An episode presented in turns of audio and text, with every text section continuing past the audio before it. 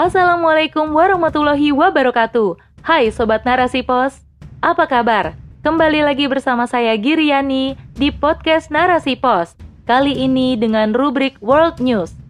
Narasipos.com Cerdas dalam literasi media, bijak menangkap peristiwa kunci. Manuver Amerika Serikat rangkul Formosa di tengah konflik Taiwan-Cina oleh Renita. Kemelut antara Cina dan Taiwan kian memanas. Beijing makin represif dan ngotot mengklaim Formosa atau Pulau Taiwan sebagai konstituen dari wilayahnya. Bahkan, Presiden Cina Xi Jinping bersuara lantang akan menjelmakan unifikasi antara Cina-Taiwan. Namun, Taiwan tak bergeming Presiden Taiwan Tsai Ing-wen bersumpah tak akan membuat negaranya bertekuk lutut pada China. Di tengah pertikaian tersebut, Amerika Serikat mulai mencari muka pada Taiwan.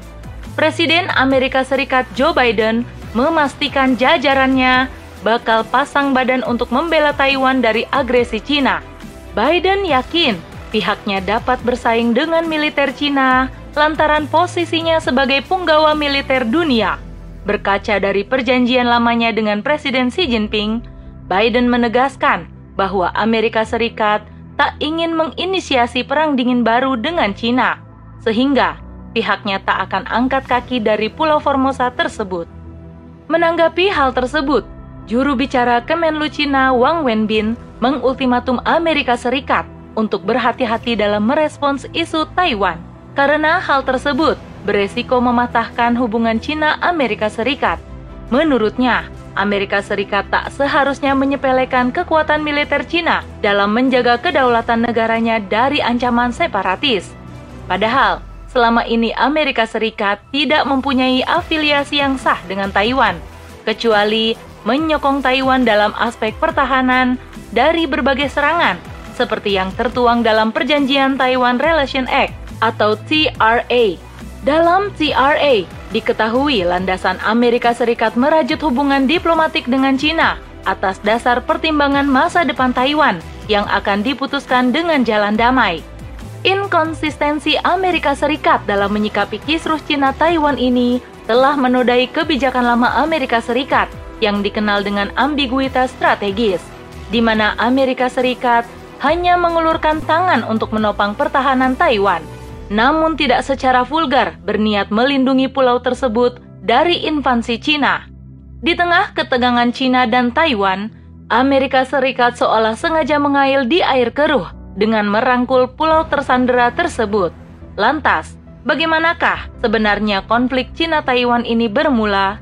Akankah kehadiran Amerika Serikat dapat menyelamatkan Taiwan dari cengkraman Cina? Konflik panjang Cina-Taiwan diawali dengan terjadinya perang saudara antara keduanya pada tahun 1927 sampai 1949.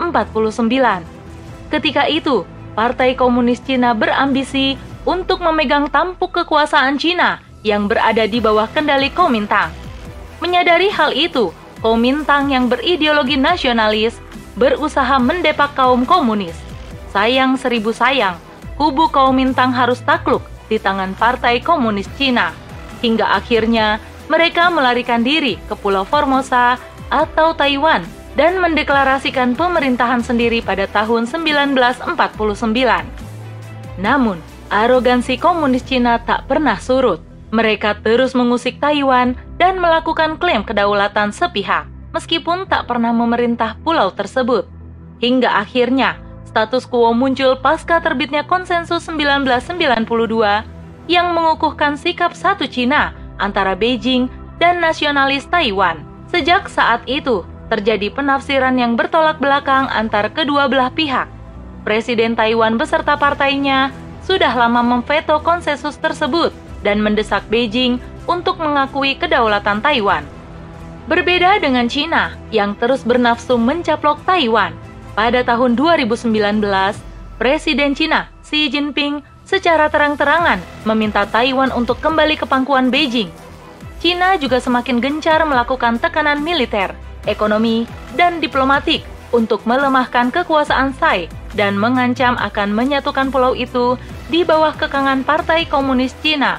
Bahkan, pakar hubungan Cina-Taiwan Sung mengungkapkan bahwa Taiwan sudah akrab dengan berbagai provokasi militer dan diplomatik Cina sejak Taiwan melakukan pemilihan presiden pada 1996.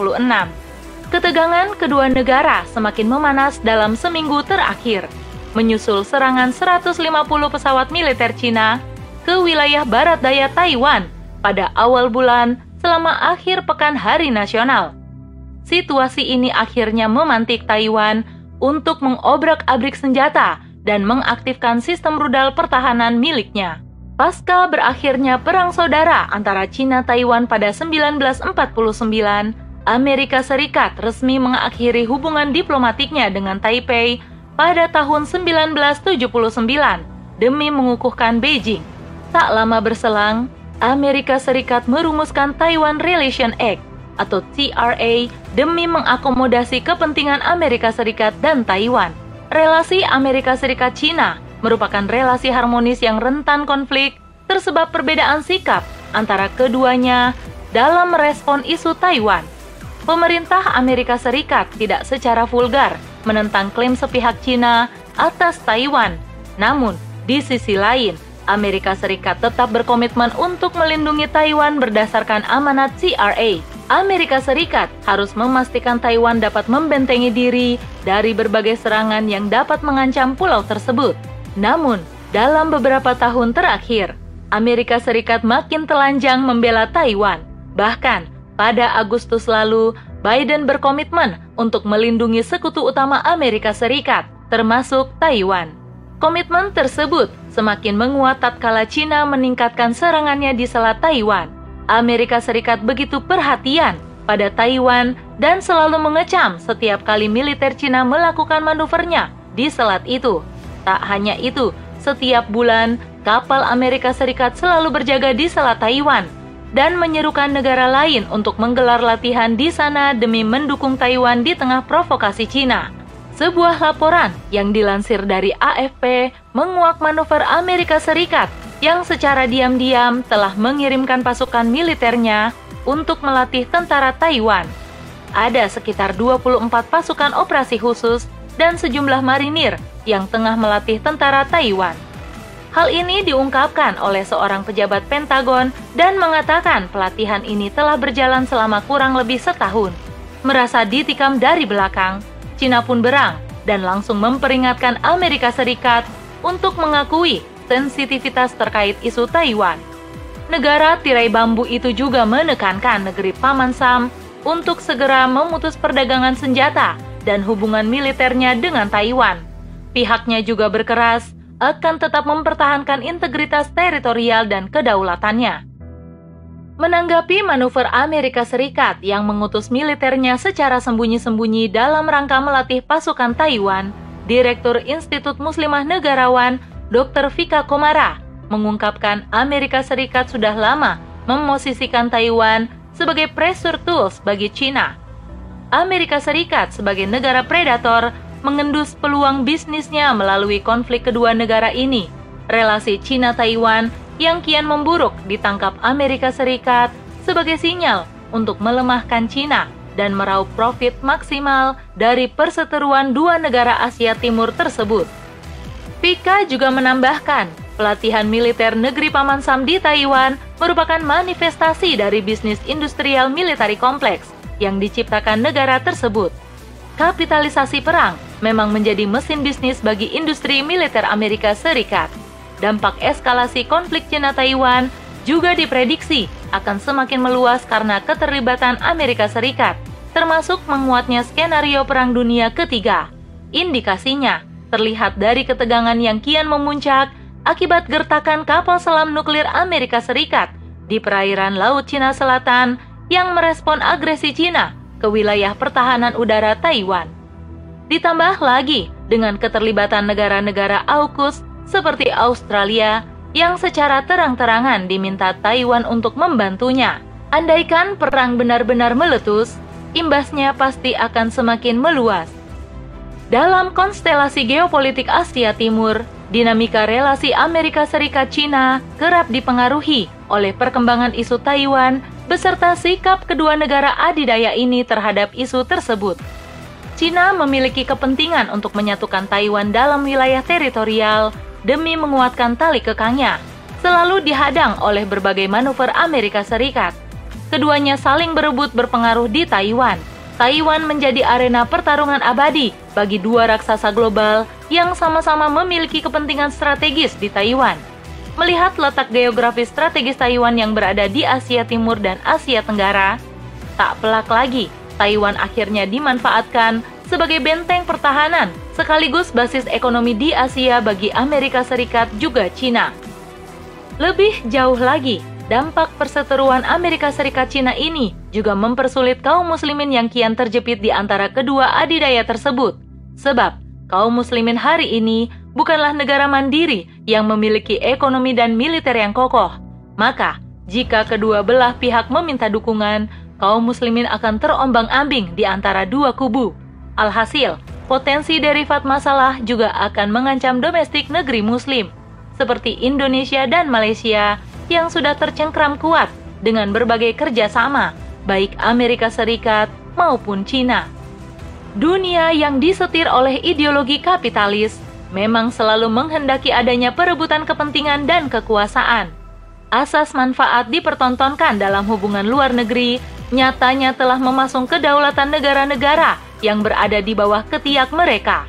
Alhasil, superioritas negara adidaya makin menghegemoni dunia dan membuat negara lemah kian bertekuk lutut pada mereka. Lantas, bagaimanakah suprasistem Islam dalam menjalin hubungan dengan berbagai negara? Asas apakah yang mendasari hubungan luar negeri dalam Islam? Di tengah ideologi kufur hari ini, posisi kaum muslim kian berada di ujung tanduk. Umat Islam bagaikan makanan yang siap dilahap kapan saja oleh negara-negara superior. Mereka tak kuasa melawan, bahkan melepaskan diri dari jeratan negara kapitalis. Di tengah angkara murka negara predator, umat Islam semakin terpuruk mendekati kehancurannya. Hal ini tidak akan pernah terjadi ketika kaum muslimin memiliki perisai tangguh bernama khilafah. Khilafah akan menyatukan seluruh negeri-negeri muslim di bawah komando seorang pemimpin bergelar khalifah yang akan merealisasikan hukum-hukum Islam dan menyebarkan dakwah ke seluruh penjuru dunia. Khilafah akan mengikat negeri-negeri muslim dengan ikatan akidah, bukan ikatan nasionalis seperti hari ini. Di dalam negeri, khilafah tak akan membiarkan asing dan asing menguasai aset-aset strategis. Sehingga khilafah bisa menjadi negara yang berdaulat dengan memaksimalkan semua potensi negeri-negeri muslim berdasarkan pengaturan sistem ilahi, melepaskan semua belenggu penjajahan yang ditancapkan negara kapitalis di semua lini kehidupan. Demikian pula, politik luar negeri khilafah bertujuan untuk menyebarkan syiar Islam ke seluruh dunia. Khilafah melandasi hubungan luar negerinya berdasarkan akidah Islam, baik di bidang ekonomi, politik, budaya, dan sebagainya. Penyebaran Islam sebagai prinsip politik luar negeri khilafah ini sesuai dengan tujuan diutusnya Rasulullah Shallallahu Alaihi Wasallam untuk seluruh umat manusia. Dalam surah Saba ayat 28, Allah Subhanahu wa taala berfirman, "Kami tidak mengutus engkau Muhammad melainkan kepada manusia seluruhnya sebagai pembawa berita dan pemberi peringatan." Sedangkan negara barat dalam kiprahnya di dunia internasional hanya bervisi untuk menyebarkan ide-ide sesat mereka, seperti sekulerisme, demokrasi, HAM, dan lain sebagainya. Tampilnya kapitalis di panggung internasional adalah sebagai negara penjajah yang mengeruk kekayaan sumber daya alam dan memanfaatkan posisi strategis negeri muslim demi melanggengkan hegemoninya. Selain itu, negara khilafah akan menjalankan politik luar negerinya dengan dakwah dan juga jihad. Maka, khilafah akan membekali para mujahid negara pelatihan dan senjata militer yang mumpuni demi merealisasikan tugasnya meratakan dunia dengan syariat Islam, melumat segala kemungkaran dan keserakahan negara punggawa kapitalis. Sungguh, hanya dalam naungan khilafah, kaum muslimin akan kembali menggelari dirinya sebagai umat terbaik menjadi mercusuar peradaban yang akan melahirkan keberkahan dari langit dan bumi. Wallahu a'lam bisawab.